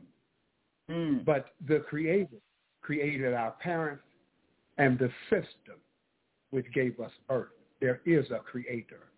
I'll stop right there, and we should have him uppermost in our consideration and our thought. I'll stop right there. Thank you, my sister. Well, thank you so much, Brother Kareem. And I believe we've got Baba Kwame on and the Brother line Kareem from is Georgia. exactly on point. Today, you know, I sit here in the stolen lands of the Muskogee Creek in Eatonton, Georgia. And today is the hmm. anniversary I was there in Chi- well, I was there in DeKalb, Illinois. And today is the day in which my mother took her last breath. That Mm. today or at 7:37 p.m. You know, I go through this world Wednesday. and know and know that I've never known a world without my mother, but my mother knew a world without me before she brought me forth, and that's what Kareem's Mm. saying. Is that our mothers and fathers come together. We may not know the father, but the mother is always the person that you will know throughout your life till she takes her freedom breath. Yes. And so in that knowing her, we have to understand that we know a world that we've lived in that no longer holds her body, but her spirit lives in our hearts and in our minds. And we are the mm-hmm. coexistence of what Creator has created by giving us the energy to choose those two people to come through. And in having that oneness, we continue as human beings on this planet. Because even though my mother's body has returned, I still have my Mother Earth that I live on. Yes. I still have my Mother Earth that gives us all humans life. The earth does not need us. We need the earth. Yeah. Because if if you woke Yep, if you woke true. up one morning and got ready to get out of the bed and just as you got ready to step onto the floor, the earth said, Don't you dare step on me. You have been abusing and misusing me. You can't walk on me anymore. Ooh. What where will you gonna do? go? Where yeah, you gonna would go? we How- do? See, that's the power of the mother. But Mhm. we've got to begin to look at that because the thing that I, I, I look at, my mother was 19 when she had me. She was 91 when she left this, this planet Mm. last week. The thing that I have to understand is she gave me my first inhale. I stood there Mm. and she exhaled her last breath, never Mm. knowing that that was going to be the mission that was going to be the mission that she gave me that that inhale in order for me to stand there as she exhales her last breath. That's right. That's right. That's that's and that is the power of this cycle of life. When you give life, life is given back to you over and over again. And Baba Kwame, you are so blessed to have been present during your mother's releasing of her spirit to the freedom of the spirit realm. And I thank you so much for sharing that experience with us so that we can No, understand thank how God. powerful it is. And I thank us for being there because you are my spiritual family. My family, my sisters and brothers and my nieces and nephews all watched that in that room together. All Mm. 30 something of us were in that room watching Wow. her as she took that last breath. All the ones that loved, everyone that got a breath from that one woman, that everybody in that room got that breath from that one woman when she Wow. birthed us into this life. And that is powerful. Yes, it is. We thank you, Baba Kwame, because all of us one day are going to take that last breath. Uh, we've got we've got 30 seconds for area code seven seven three four five zero.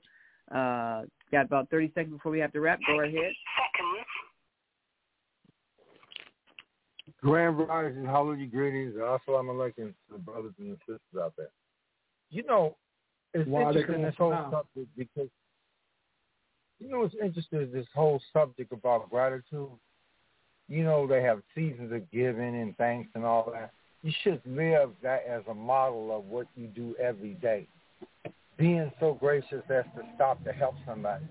The next paradigm is going to be solutions only where all we do is help each other and poverty itself will be eradicated.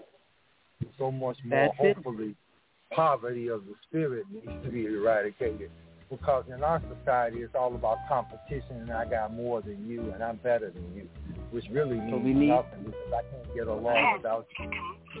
So, I agree, brother. Absolutely. Show thank you today, for that but you can hear every show in the archive Word at is www.blogtalkradio.com forward slash the dash female dash solution. You can also hear today's show on the Female Solution Facebook page. Go to www.facebook.com slash the female solution. Leave your comments about today's show. You can always reach me on my website at www.naimalatif.com. That's www.naimalatif.com. Watch our TV shows, listen to our radio shows, order our books, and be sure to get your copy of the book, The Female Solution. On behalf of our team of radio hosts, I'd like to thank all of you who participated in today's discussion. And to our global family listening from all around the world, we say thank you. To our family in China, Sheshe, India, Zanyaba, Japan, Arigato, Korea, Kamsamnida, Russia, Spasiba, Germany, Danke, Poland, John France, Merci, Spain, Gracias, Italy, Grazie, Egypt, Shukran, Ghana, Medasi, Nigeria, Eshe, South Africa, Giabonga, Senegal, Geret. Kenya, Asante. Israel, Toda. Pakistan, Shukriya. Afghanistan, Tashakor. Saudi Arabia, Shukran. Assalamu alaikum wa rahmatullahi wa barakatuhu. Thank you. And may peace be upon you and the mercy of God and God's blessings.